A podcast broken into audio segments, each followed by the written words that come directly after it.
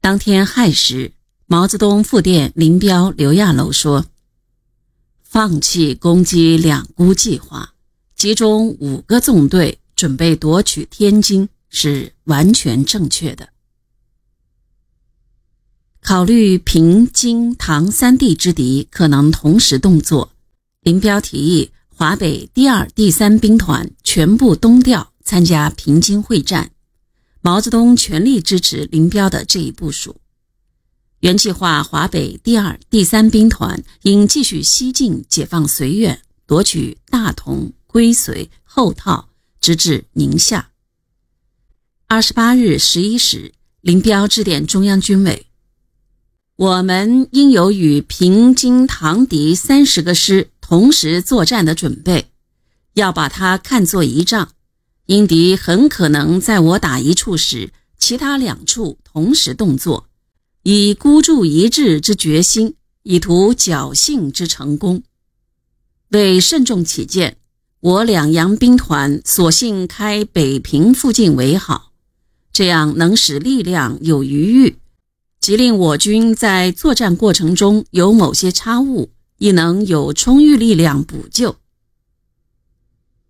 当天二十时，毛泽东致电林彪，并告杨罗耿、杨礼同意林之提议，杨礼全部、杨罗耿主力均调平津参加会战，请林即以命令规定他们的行动。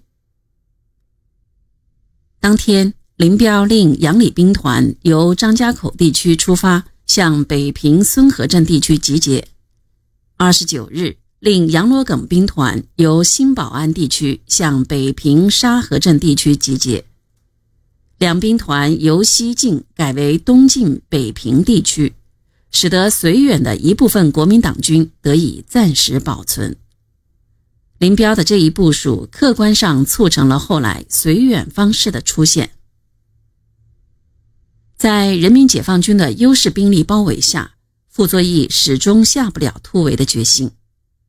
事实上，突围成功的可能性几乎等于零。敌不突围，林彪决心攻取天津。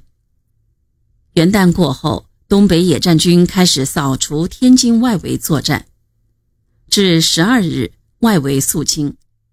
当天，毛泽东针对傅作义仍不愿出城接受和平改编的情况。指示林彪、罗荣桓、刘亚楼说：“你们应准备于十四日攻击天津。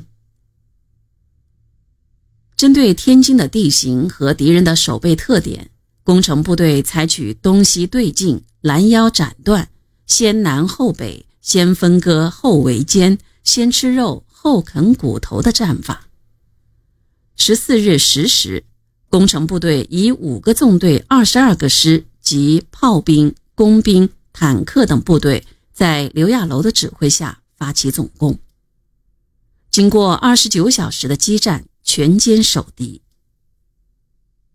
解放天津之战是解放军首次在水网低洼地形条件下实施的大规模城市攻坚战，战斗异常残酷和激烈。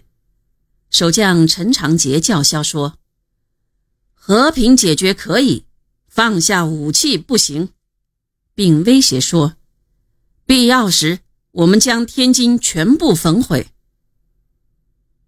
天津之战，东北野战军付出了两万三千人的伤亡，几乎占整个平津战役解放军三万九千人伤亡的三分之二。